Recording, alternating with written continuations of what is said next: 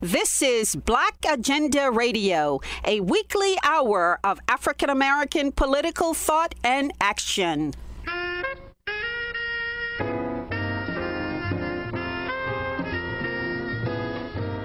Welcome to the radio magazine that brings you news, commentary, and analysis from a black left perspective. I'm Glen Ford, along with my co host Nellie Bailey. Coming up, what kind of impact did the long history of racial and political repression have on today's black movement?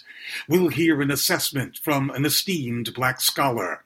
And Black Agenda Report's co founder, Margaret Kimberley, talks about her new book on U.S. presidents and their relations with Black America, from George Washington to the present. But first, the United States played a huge role in the recent military coup in Bolivia, where the hemisphere's first Native American government was overthrown and replaced with a white, far right Christian regime. The Organization of American States, or OAS, sided with the coup plotters, who claimed that there were major defects in October's election, and which President Evo Morales was seeking a third term. Jake Johnston is with the Center for Economic and Political Research in Washington. He did a study of what actually happened in the election it's important to put this in sort of a broader context, right, where the OAS and its electoral observation missions play a really important role in the hemisphere, right? And yet they've operated with very little accountability. Yet they have a tremendous amount of impact in terms of these electoral crises that you see every once in a while in the hemisphere. Now, I'm sure obviously, you know, you and many of your listeners are familiar with some of the OAS actions in Haiti back in the earlier 2000s, as well as 2010, and some of the really problematic actions that their observer missions participated in. And so, you know, this is an issue that relates to Bolivia, but it's an issue that relates to the entire hemisphere. And this is extremely important, right? So, not just for Bolivia, but again, for the entire hemisphere. And so, in Bolivia, what we saw happen was on the day of the election, the evening of the election, they announced preliminary results with about 84% of the vote counted. And at that point, Evo Morales was just below the 10 percentage point margin he needed to win the election outright in the first round. And the system, the results transmission system, was suspended. And the next day, it came back on with additional votes having been counted. And it showed Evo Morales clearing the 10% margin and you know indicating that if the official result process which was happening on a slower time frame with more verification processes matched that it looked like he would win in the first round and what the OAS did that day, so October 21st, the day after the election, was they put out a press release that called this a drastic and inexplicable change in the trend that undermined the validity and the credibility of the election. And we've been watching elections all over the world and, in the US, and many people are aware, right? It, it, depends where those outstanding votes might come from, right? If it comes from a, a heavily Republican district, if you're looking at the US election, right, where all the outstanding votes come from, you know, that the results may change as the final votes are counted. And that's exactly what we saw when we looked at the data in Bolivia was that the votes that were counted after this stoppage simply were coming from areas of the country that had already shown a clear pattern in favor of Morales. In other words, this was just a result of geography and certain votes being counted later in the process and not some nefarious act of fraud. And that was consistent with previous elections where Morales' support, which is largely rural, came in later. Yeah, so for example, in the 2006 constitutional referendum, which again, Evo lost that referendum, his preferred outcome. You know, you saw the, the preliminary results with about 83% reported, and then the final results. And the shift there was actually greater in 2016 than we saw in 2019. You know, as electoral observers, clearly this information would be available to their experts and to their team. And so I think that's it's really important, right? Because obviously what happened afterwards, you saw a tremendous amount of conflict in the country and protests, and eventually resulting in the exiling and the coup d'etat against Evo Morales himself in early November.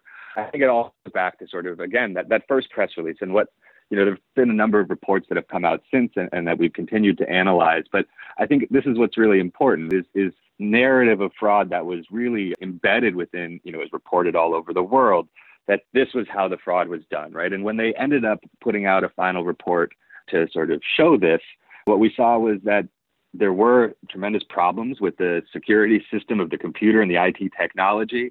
And again, that's why the OAS was brought into this situation to do this special audit and to provide clarity around the situation. And yet, there's very little in the, in the report about the results themselves and quite a bit about the procedural issues, right? And I think that's a really important distinction. I mean, it's being used, the OAS findings is being used to justify everything that's happened after this coup. And yet their own findings actually are not that there was some massive fraud, though that is how it's being interpreted. And I think that's what's really important is just to look at what's actually in this report and analyze what's actually in this report and you were prepared to confront the OAS with your counter report with permission from the Mexican government. Yeah, that's right. And so, I mean, I can run through, you know, some of the main findings. I mean, I think, again, the OAS has continued to maintain that there was this inexplicable change in trend. And now, they changed their argument a little bit in their final report, which said actually it wasn't a change in trend after the results were stopped at 84%. There was a change in trend amongst the final 5% of the vote counted. But in the report, they actually provide a data table with all of the data that they're using for their analysis of this final vote count. And if you just do, I mean, basic addition and subtraction here, right, looking at the data that they provide, Evo's vote margin, vote share, actually decreases in the final 5% counted as compared to the 5% directly before it, right? So they're continuing to insist on this idea of a, of a trend change despite their own data not even showing that. And as another example, they've mentioned the fact that tally sheets, these are the records, the physical records of the vote that took place in each voting table throughout the country, about 35,000 of them. And the OAS says that the final votes that were counted, the last 5%, all had an overwhelmingly high number of observations, or basically corrections written into the bottom by the poll workers. And this was a sign that there was something fishy, right? And this is one of the you know main parts of the report. Now, when we looked at the actual election itself, we realized that this is actually exactly how the system is designed. If there's a question about verification or if there are these corrections written in, those are generally put to the side and counted later. So rather than being evidence of something nefarious, it actually looks like evidence that the process was being followed. Right. And so as we went through this report, we just noticed a number of these issues where whether it was a problem with how things were presented or obscuring other information that runs counter to the narrative, you know, it was really just an effort to present one side of this story. It appears that the OAS was acting on a script rather than on data. Look, we've seen this before, right? I mean, so in 2010 in Haiti, right, in that election there, and this was right after the earthquake in Haiti of the same year, there's still over a million people displaced, tremendous difficulties in organizing the election itself. And it was, as many predicted at the time, a very chaotic mess of an election where, you know, something like 20% of the votes were never even counted because of violence on election day, problems with transporting ballots, et cetera. And yet the OAS came into the country to try and do an audit of this. And without doing any statistical analysis or any recount of the votes, they simply removed certain votes in certain places until they could change the results of the election. And so this is not something new. We've seen the OAS take these political decisions, right? And it doesn't mean that in every country, in every observer mission, in every action they take, that this is their motivation, right? But when you're observing an election and you're relying on this standard of good conduct and fairness and neutrality, uh, you know, it's not enough to be good most of the time. You can't have these sorts of exceptions where it's clear that standard procedures were, were not followed. Well, why, with this kind of history, then, would President Morales then submit to the verdict of the OAS? Yeah, it's an excellent question. I mean, I think it's obviously a question that is best directed to him. I mean, it's difficult to sort of guess. I mean, I think there are a number of factors here, right? I mean, one is that many in the Bolivian opposition had pledged not to recognize the results of this election before a single vote was cast, so ahead of the vote entirely the OAS, and they were very, the Bolivian opposition, that is, was very critical of the role the OAS had played in the lead up to this election. Secretary General Luis Almagro had traveled to Bolivia and voiced support for Evo's decision to run for reelection, despite obviously that being quite controversial within Bolivia and elsewhere. And so you had the opposition very much opposed to the OAS. And I think there was an amount, a certain aspect of that where Evo trusted that this was going to be an impartial arbiter of polarized and political conflict that was happening in the aftermath of this election. And I think, you know, another thing that's worth pointing out here, right? I mean, we're talking a lot about this election. Now, Evo himself called for new elections and agreed to the demands of the opposition and to protesters to call new elections. Now, he did that the same day, earlier in the day, that he was eventually chased out of the country and overthrown. But he did do that, and there is now a process to hold new elections. This is again why this is so important is to hold these actors accountable and to ensure that this is a fair process moving forward. Is the coup government will be holding elections at some point, or at least that is their stated intention. And so the questions about whether or not those elections will be happening in a, a fair environment, right? Uh, we've seen you know arbitrary arrests, detentions, state-backed security, massacres, right? The, the situation is increasingly alarming, and so it's really critically important that there are neutral and independent observers for whatever process takes place. And given the OAS actions in the previous electoral process, obviously that raises significant concerns for us. So, as far as you're concerned, the OAS has ruled itself out as a neutral arbiter.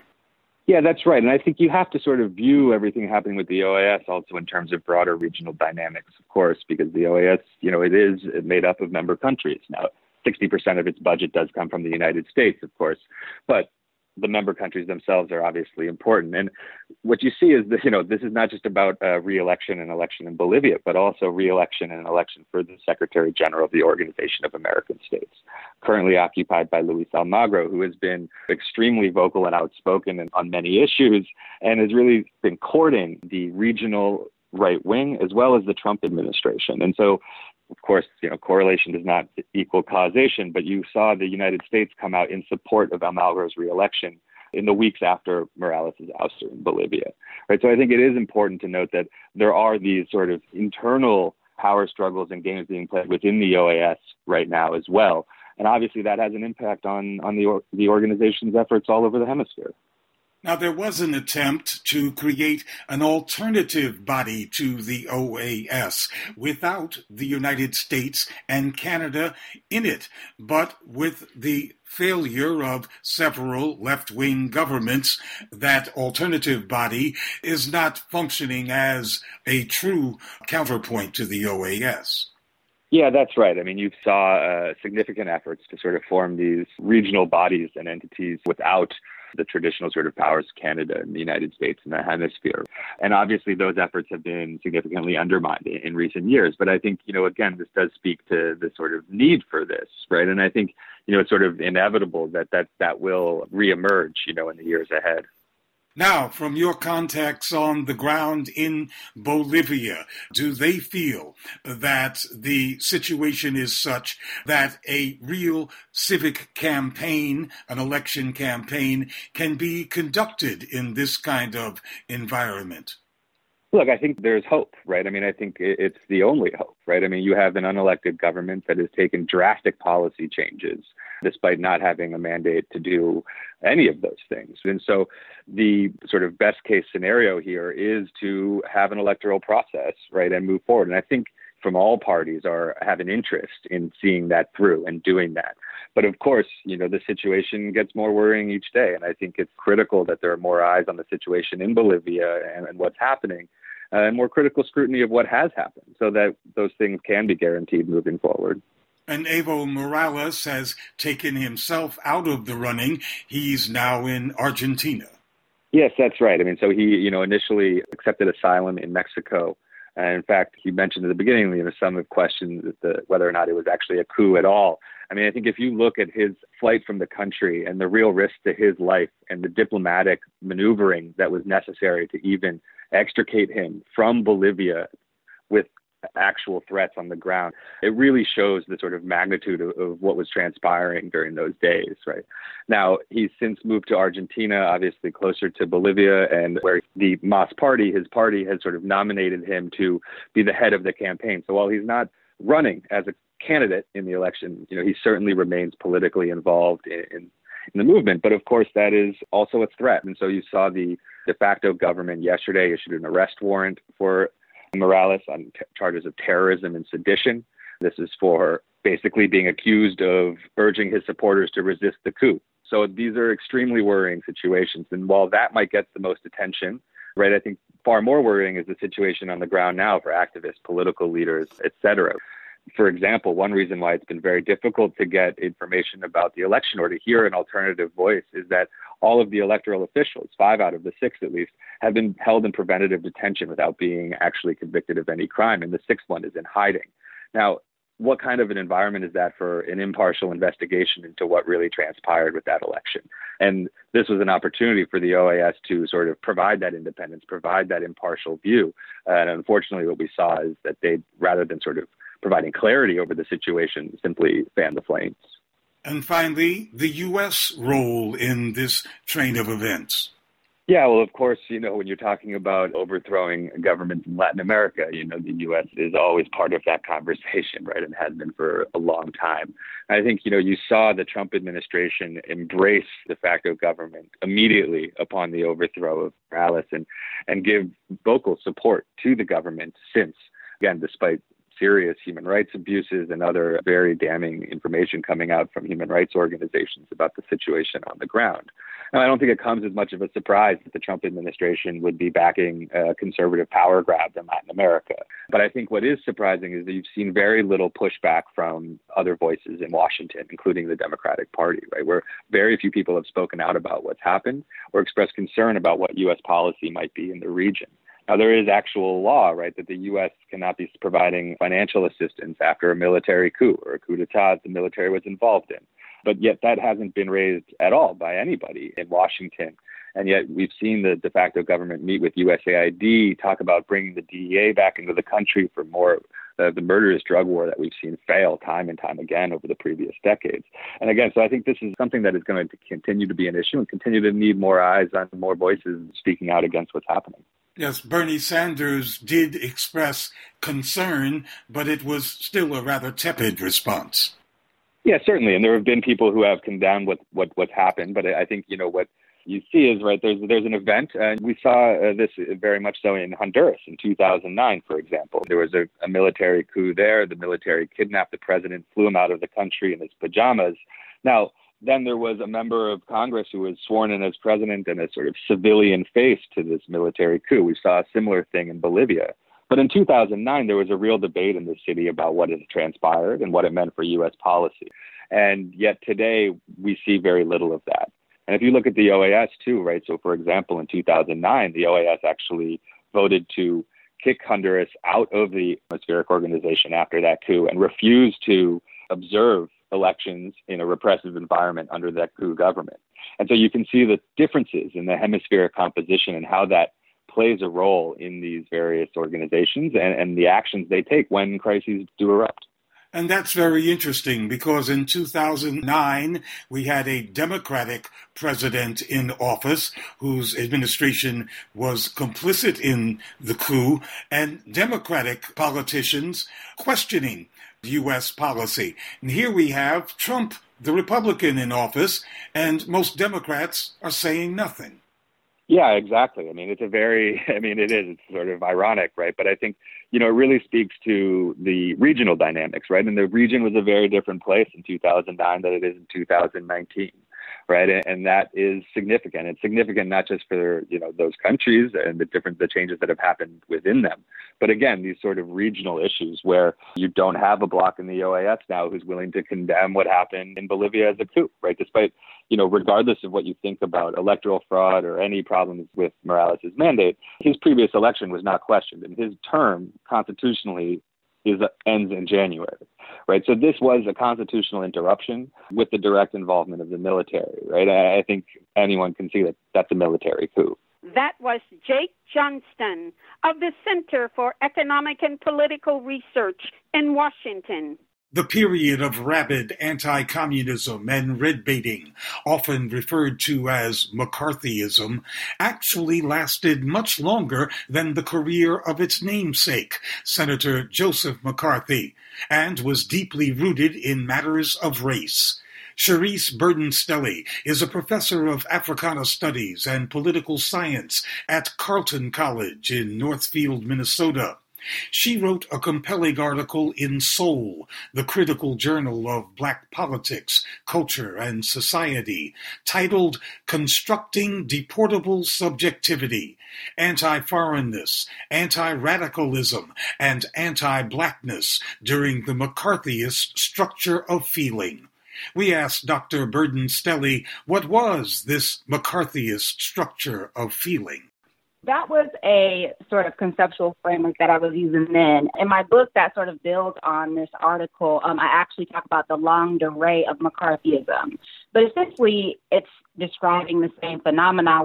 So, McCarthyism describes a relatively short period from 1951 to 1954 when the um, eponymous senator of Wisconsin, Joseph McCarthy, was implementing his reign of terror. But essentially, what I'm trying to argue is that the anti communism and red baiting and sort of imposition of un Americanness on persons who oppose capitalism and racial exploitation has a much longer trajectory beyond McCarthy. And of course, one of the seminal figures in all of this is J. Edgar Hoover.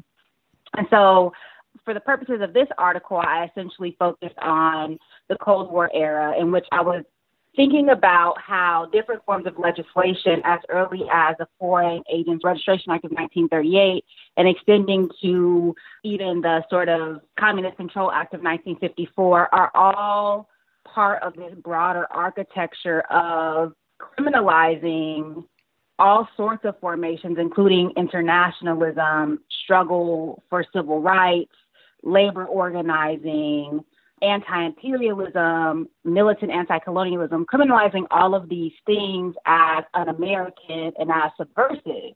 And also, and being able to do so by construing them all with communism, but also by codifying them as anti foreign. So, that is to say, fundamentally incompatible with the American way of life. And so, essentially, what I argue with the McCarthyist so structural feeling is a, a concept that comes from Raymond Williams that it names the ways in which there's a pattern of thought, a pattern of sort of social realities that are extant, but that aren't necessarily informing each other or that aren't necessarily deliberately in conversation. But when one looks at all of these phenomena, they are related. And so this is what he calls the structure of feeling. So that is why I use that terminology. But to make a short story long, essentially what I'm arguing is that the only thing the U.S. hates more than black people is radicals. Yes, the people who ran this Red Scare, you say, had West Indians as a particular target. They felt that mm-hmm. West Indian black folks posed a special kind of danger. Yes. What I argue in this piece is that West Indians are the sort of combination of the black, the radical, as well as the foreigner. And so, of course, this is not it's not to say that all West Indians have radical politics, but rather dating back to people like Cyril Briggs and the African Blood Brotherhood, many of those persons have radical politics. And so, insofar as radical politics are construed by the government to be foreign, there's a way in which that conjuncture of blackness, radicalism, and foreignness are embodied by West Indian people. And so, we see the targeting of people like Claudia Jones and CLR James as an enunciation of that conjuncture of blackness, foreignness, and of radicalism. But of course, the quintessential case of this is Marcus Garvey. And again, J. Edgar Hoover is interesting because J. Edgar Hoover actually came to prominence through his sort of prosecution and the ultimate deportation of Marcus Garvey. This is when he is an agent in the Bureau, like the radical division of the Bureau of Investigation. And of course, after that, he becomes very, very prominent and then continues this reign of terror against blackness and radicalism through the 1960s.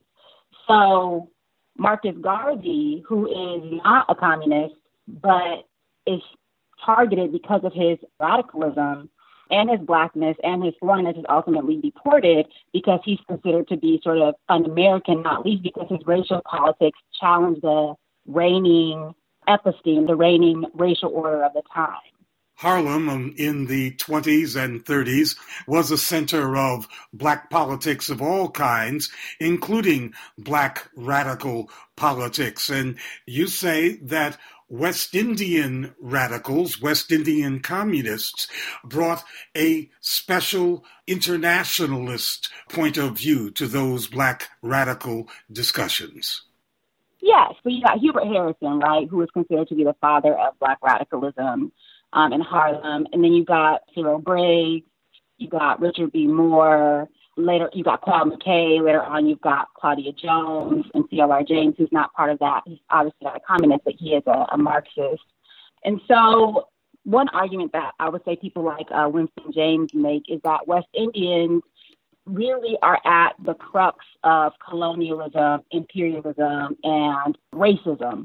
Insofar as they're under, so the West Indies, for example, are under British colonialism. They're also subjected to U.S. imperialism. And then while the racial order in the Caribbean is not the same as the U.S., so it's not a black white binary, by the time these Caribbean folks come to the U.S., they are subjected to the same racial logics as U.S. born blacks. And so they have a particular type of consciousness that incorporates anti imperialism, that critiques class antagonism, that is very closely related to color in the Caribbean, as well as the racial terrorism that constitutes the United States. And so they have a very sort of robust and particular form of radicalism that is not necessarily unique to West Indians, but that certainly the West Indian radicals inhabit in ways that U.S. blacks don't necessarily have the same type of class consciousness because often the way in which U.S. blacks understand our oppression is through a racial lens or through white supremacy and not always internationalist and not always with a class critique. But of course, Paul Robeson and W.E.B. Du Bois, who were targeted viciously by the Red Baiters, were U.S. born. Absolutely. And they're also traveling in particular types of circles. So W.B. Du Bois, you know, as early as 1909 as part of the Socialist Party, and Paul Robeson is also, he never admits to being a communist, but he's certainly an explicit fellow traveler, as is his wife, as Eslanda Goode Robeson. And also, they're internationalists. So the thing about Du Bois and Robeson is that they from virtually the outset, they are internationalists in scope. They're traveling around the world and they're observing the different forms of oppression that not only Black people, but also workers, as well as other racialized and colonized people are experiencing. And so this is very formative to their consciousness. How long did it take and what forms did it take to make these kinds of black radicals, both foreign born and American born, subject to either deportation or the denial of their passports? So, somebody like W.B. Du Bois, as early as World War One, is already under surveillance because of his critique of the treatment of black soldiers in World War One, and during the war, the crisis is considered to be a publication. So Du Bois he doesn't join the Communist Party until 1961, and Du Bois' politics are interesting at that moment, not least because he produces this closed rank editorial, which has its own history. But nonetheless, he is under surveillance as a potential subversive. So in 1917. With respect to Paul Robeson, once Paul Robeson became more vociferous in his support of the international working class and of the Soviet Union and the capitalist foundations of racial oppression. He was targeted. So there are many biographies of Paul Robeson, but one particular, Gerald Horne, wrote in 2016, he mentions how Robeson's income in the span of two or three years went from, this is the 1940s, went from $20,000 to $2,000 because of the ways in which he was barred from performing in the United States the cancellation of his passport disallowed him from traveling internationally. And so the surveillance is long and the punishment is swift. Claudia Jones, she was first arrested in 1949. By 1955, she had been deported. Then you've got a number of people like Ben Davis who are hounded by the FBI, even James Ford, who's another sort of black communist. And then William Patterson, and these and Alpheus Hunton, there's, there's a number of them, and they go to jail. They, you know, they're in prison for various things, but not least contempt of court because they refuse to name names. And so, because of the dragnet of anti-communism, the refusal of people to name names or to hand over lists of people who have donated or to basically to be stool pigeons, they're imprisoned and harassed and assumed guilty for that. Because part of the way in which this sort of anti radicalism works is built by association. And so if you name names, even if these persons are in no way affiliated with any radical organization other than having attended a meeting or donated a dollar, they are guilty by association. And people are losing their jobs, they're being incarcerated, they're being brutalized, they're being deported simply for association. Now, in this present era, and for the last almost 20 years, anti Islamism is a hallmark of U.S. policy. But that doesn't let blacks and radicals off the hook from the U.S. state. It doesn't. And so one might argue that the foundations and the logic are the same, but but who is targeted has shifted based on the sort of imperial and economic imperatives. But certainly, if we're thinking about today, state repression in the form of police brutality against Black people, the warehousing of undocumented folk in these ICE concentration camps are all part and parcel of this new state apparatus or this new or reinvigorated security apparatus. And all of these people are racialized, right? All of these people um, saddled with this idea of subversion. So the illegal immigrant, quote unquote, subverts the economic prosperity, right? Black identity extremists subvert the security and safety of the of the state. And then, of course, these quote unquote terrorists also they menace the security and stability of the U.S. government. So it's the same type of understanding of otherness, of unbelonging, of legitimation of the use of extreme force or violence, but it just takes on a different form.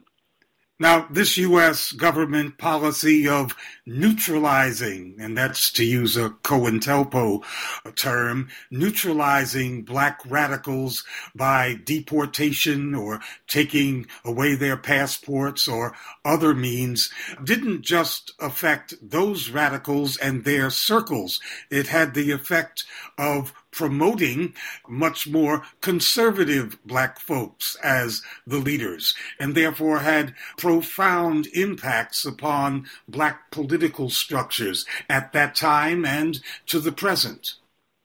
Of course it's the conjuncture of the Black Scare and the Red Scare. So again, Gerald Horne. If you just read all of Gerald Horne's books, he explains all of this, right? But anyway, like so, he has a book called Black Liberation, Red Scare that's about Ben Davis. But essentially, what it explains is that the granting of civil rights happens in the Cold War context precisely because the United States trying to win the quote unquote hearts and minds of the decolonizing countries, which are full of, of racialized people. And certainly they can't purport to be the, the champions of freedom and democracy while they're Jim Crowing and lynching black people.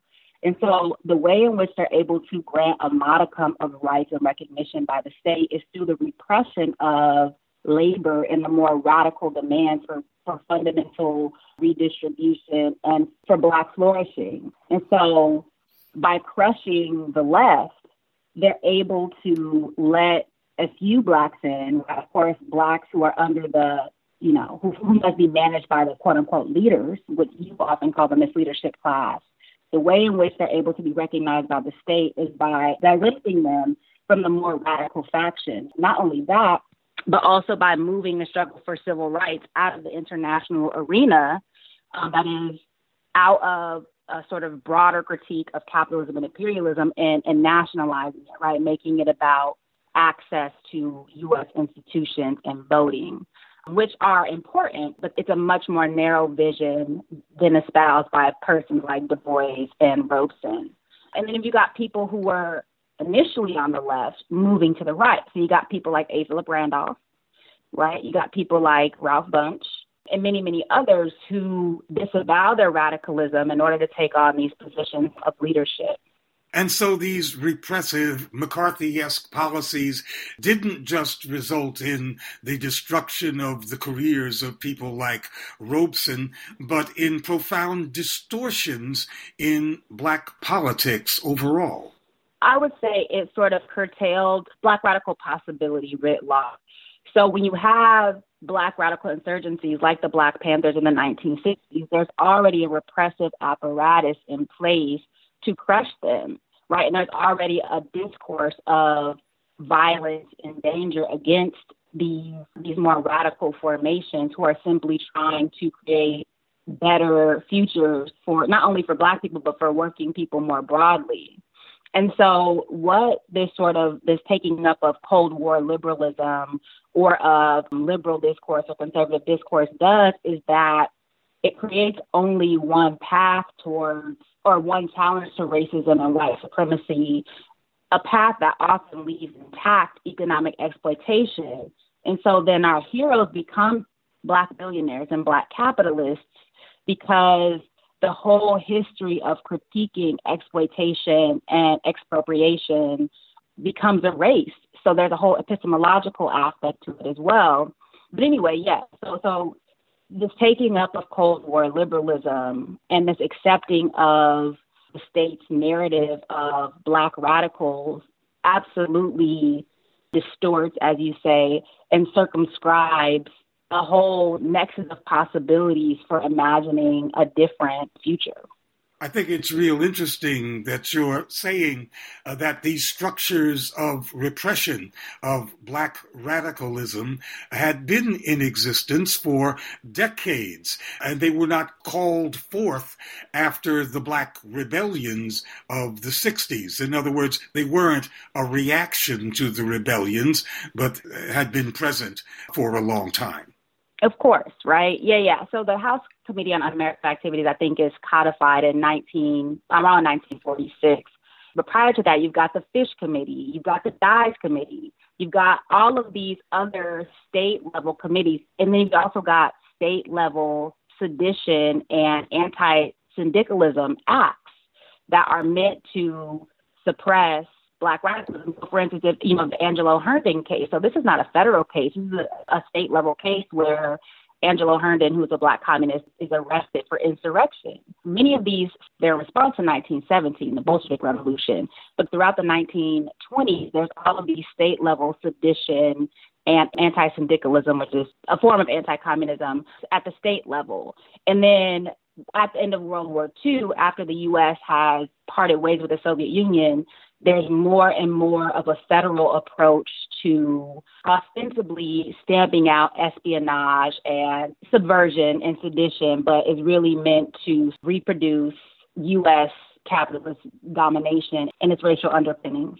That was Professor Charisse Burden-Stelly speaking from Northfield, Minnesota. Margaret Kimberley, a co founder, editor, and senior columnist of Black Agenda Report, has written a new book. It's titled Prejudential Black America and the Presidents and examines how each of the previous leaders of the United States dealt with the black presence in the country. In doing my research, I realized very clearly that our story is, is one that repeats itself with American history. In the first almost a 100 years of the country, there was enslavement, and our struggle was to be free from enslavement. Although most presidents, there were 12 presidents who actually personally were slaveholders, and those who were not supported that system. So from the very beginning, the plantation economy was given preferential status. The fact that we have a capital city in Washington, D.C., the fact that they built a new city, there were already cities, Boston, Washington, Philadelphia, but the slaveocracy, as it was called, wanted to have a capital that was safely within their territory. So George Washington was inaugurated. Then they moved further south to Philadelphia. Then they build a city on a swamp, which makes no sense until you understand that the very foundation of this country was to defend chattel slavery. And after many decades of struggle, after the Civil War, where black people freed themselves, the Confederacy gambled and lost by starting a war, which Lincoln didn't want. Lincoln did not want to end slavery. In the last weeks of his life, he had a plan to compensate the South for millions of dollars. So after he was assassinated, then there was a struggle. And at that time in history, the Democrats were the white people's party, always uh, hoping for a Republican in office. Even when they won, these victories were hollow. We were betrayed time and again with some successes. The successes always came from our own struggle. Then finally, in the, the 60s, the um, liberation movement, we made great strides. The party switch. Now we are in a situation where it's the Democrats that we cling to and the Republicans who are anathema, who are seen as an existential threat and Trump being actually not the first openly racist president, but the most racist in modern times, with him in the White House, the fear, and I think the motivation is more fearful than, unfortunately, than anything else since Trump has been president. We cling to the Democratic Party, whose failures led to him winning in the first place. Hillary Clinton didn't do the very simple task of getting out the vote in these swing states and he squeaked through in the electoral college. And we are consumed with trying to get rid of him, this impeachment effort, which is a farce. The Republican controlled Senate will not remove him. The Democrats don't really want to. They have given him everything he's asked for, from the Space Force to a trade deal, everything he wanted, while they've made a big show of this impeachment which will not result in his being removed from office, while at the same time, we see the state of Wisconsin is about to purge some 200,000 voters, almost all of them black people, one of those states that flipped and without which Democrats can't hope to win. But no one says anything about that, including black people. We are focused on getting rid of Trump, clinging to this corrupt party which has failed us time and time again. So it's a litany, a sad litany of one failure, one disappointment, one stab in the back after the other for more than 200 years. Well, what's different about the last several decades is that there is now a large black political class, but there is betrayal there as well. Oh, there certainly is they have foisted Russiagate upon us, the Democrats, in order to excuse themselves for losing, uh, in order to give themselves cover for their neoliberalism, to give themselves cover for their imperialism. They have manufactured Russiagate. So we see people like Maxine Waters, who was always one of the more progressive members of the Congressional Black Caucus, and several days ago she was quoted as saying, Well, I don't have any proof, but I believe and I know that Trump colluded with Putin. So now it's officially a religion. And we have people who we could count on for years who are leading us down this path to greater and greater failure. The impeachment hearings, black members, one after the other, is referring to the will of the founding fathers, all of whom were slaveholders, all of whom created a hell on earth for black people.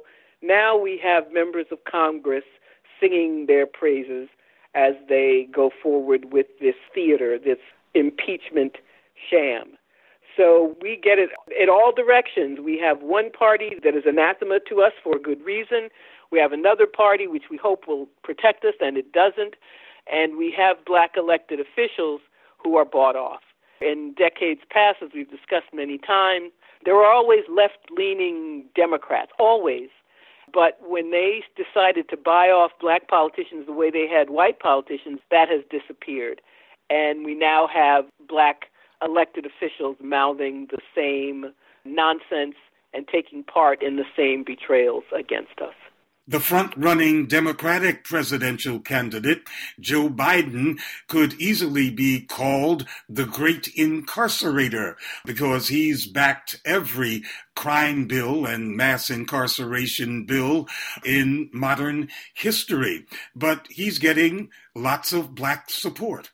Yes, and that speaks to this situation that we find ourselves in, where we are afraid to even think about our choices. We are as a people, very risk averse politically, and we don't want to back anyone unless we think they can beat the Republicans. So if we're told over and over again that a certain person is the front runner, is the most electable, we will support them anyway.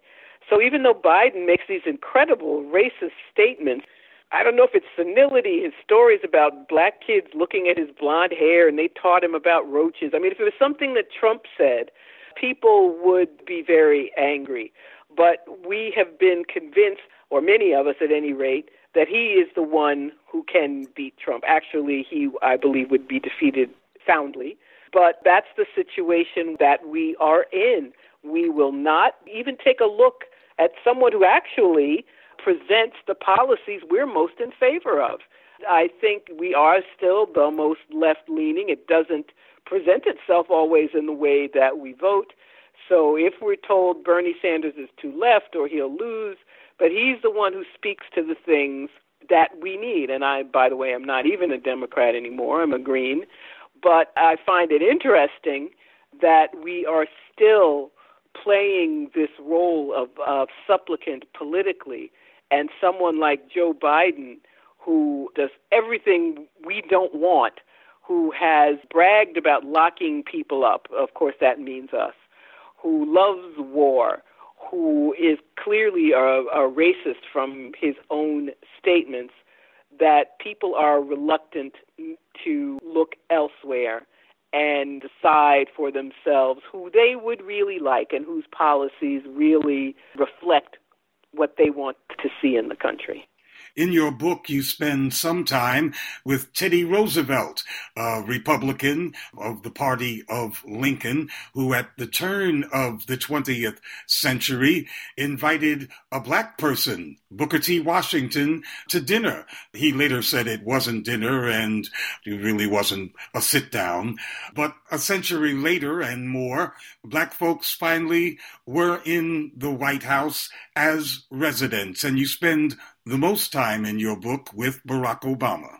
Yes, it was very funny. Teddy Roosevelt, who was a very racist man, but he was also a philanthropist, and he thought his, you know, this noblesse oblige from, you know, one of these old money families, and Booker T. Washington was one of the people who depended on people like him, and so he invited him to dinner, and he didn't think anything of it. But there was a firestorm of protest Washington proved himself to be a hypocrite. He was always telling black people that integration wasn't important, but when he got the invite, he went.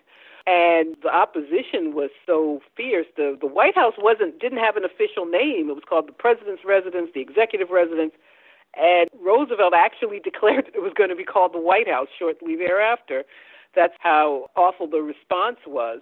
But then we get to Barack Obama being in the White House, and black people were deliriously happy. I think it's fair to say that he had strong, very, very strong support to this day, even though he's been out of office for several years.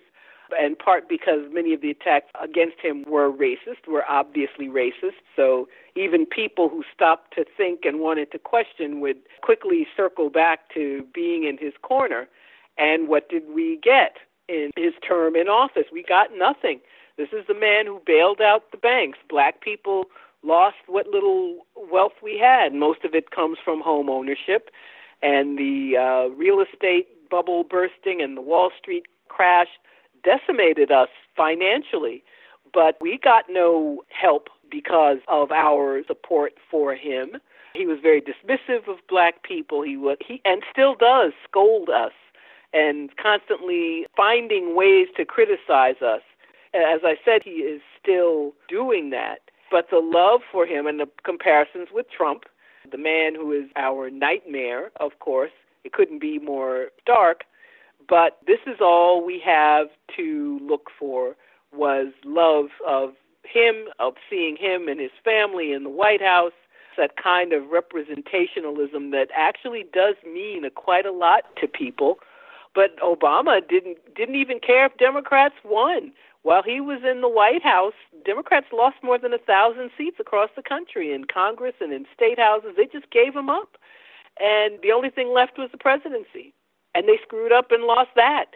His effort to get votes for Hillary Clinton amounted to jokes about cousin Pookie, this imaginary lazy black cousin tell cousin Pookie to get off the couch, wouldn't vote. That's all it amounted to. And people who loved him didn't love Hillary Clinton, so some of them didn't come out. And Trump made up for those votes Republicans weren't getting because he was racist. That was his appeal. And he also said things, he was lying, of course. He said the Republicans would be the Workers' Party, and that's supposed to be the Democrats' line. That should have been Hillary Clinton's line. He said he would save industrial jobs, which he never was going to do. That ship had sailed.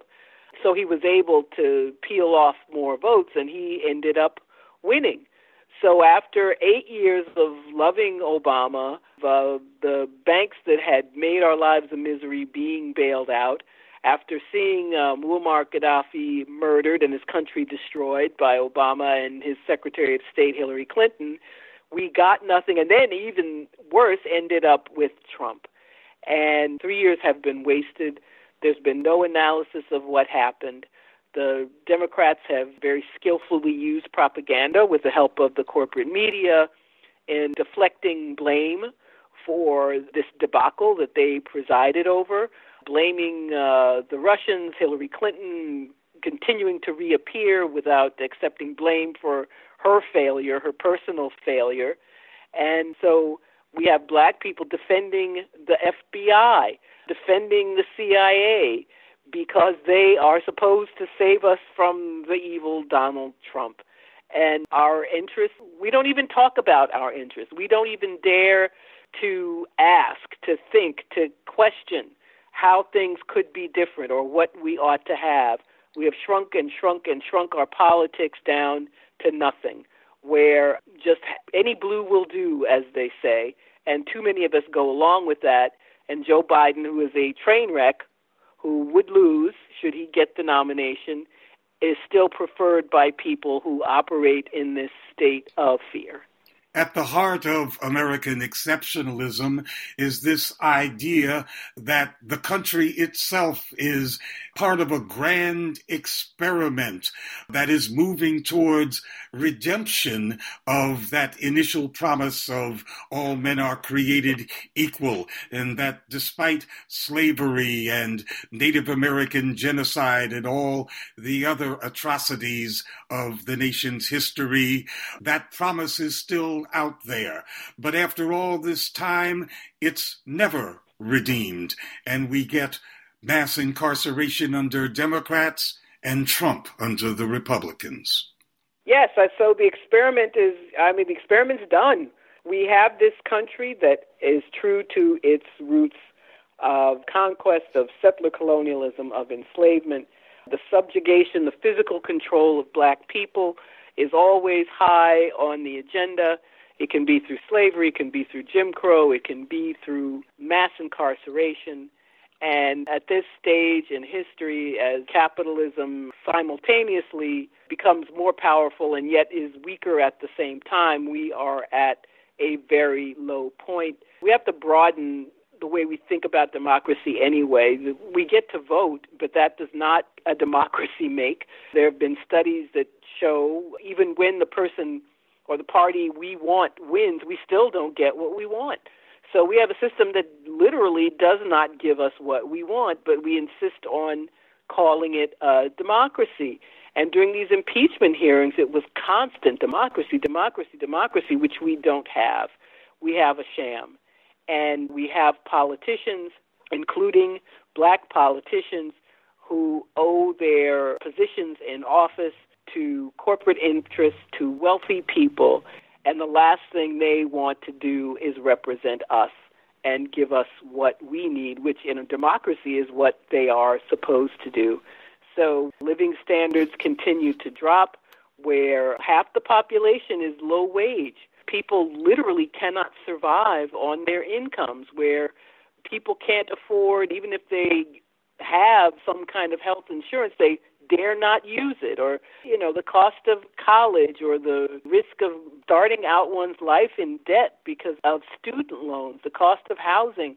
So we are by every measure life for Americans is getting worse and worse and yet we insist on talking about this democracy we have that has been subverted by Vladimir Putin, who we're told is an evil man bent on taking over our country. And I just want to laugh because they talk about these uh, clickbait ads on Facebook, and we've been convinced that they were used to tell people not to vote. And they spent forty-five thousand dollars, and these were Russian nationals who did many of these things. There's no proof of any connection with the Russian government, so they spent forty-five thousand dollars. Half of it after the election. So Vladimir Putin is evil, but is you know says I'm only going to spend forty grand. It's it's only worth that much. But that information those little factoids have been kept from people. And the propaganda that we have, and that is also proof that we're not in a democracy. We have a corporate media that works with powerful interests. Giving us information is the furthest thing from their intention. And it all works to make sure that we have a most undemocratic country with people who suffer and a system that does not relieve that suffering and uh, the main mode of information being a, a group that works hand in hand with the people who are creating the suffering. Well, you spent a lot of time digesting the political biographies of all of these U.S. presidents. What kind of taste did it leave in your mouth? well, I, you know, I thought I knew a lot before I started researching the book, and it's even worse than I thought none of them were good. When you know people talk about who was the best president, I now realize that it's an issue of who was the least bad. Even those who were told did good things. They were good for black people, as my parents and relatives used to say. Even they were racist. Even FDR, who was beloved, he was always in league with the segregationists. He was, and he always used them as his excuse for not passing anti-lynching legislation, for example, or, or, or other things. So all of them were not good for us. The black people have made the greatest strides when we act on our own volition and when we, as a mass entity, make demands of the system. That is what helps us and not any of these people in the White House. Any improvement in our lot has been in spite of them and not because of them. You've been listening to the Black Agenda Report on the Progressive Radio Network. Information for liberation.